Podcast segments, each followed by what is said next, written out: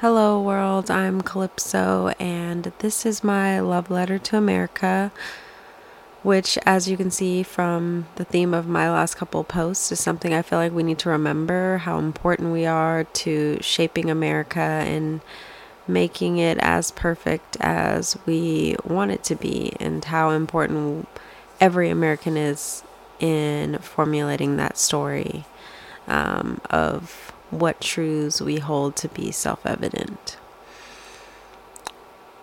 The world is in a state of despair. We have forgotten our values. We have forgotten freedom. We have forgotten our responsibilities. But more than anything else, we have forgotten our fellow Americans. We should be able to disagree without violence.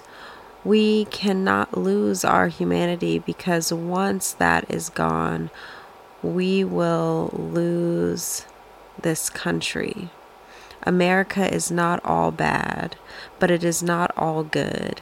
Just like you, this country is a reflection of the human condition. Our power comes from compromise and striving to do better than we did yesterday.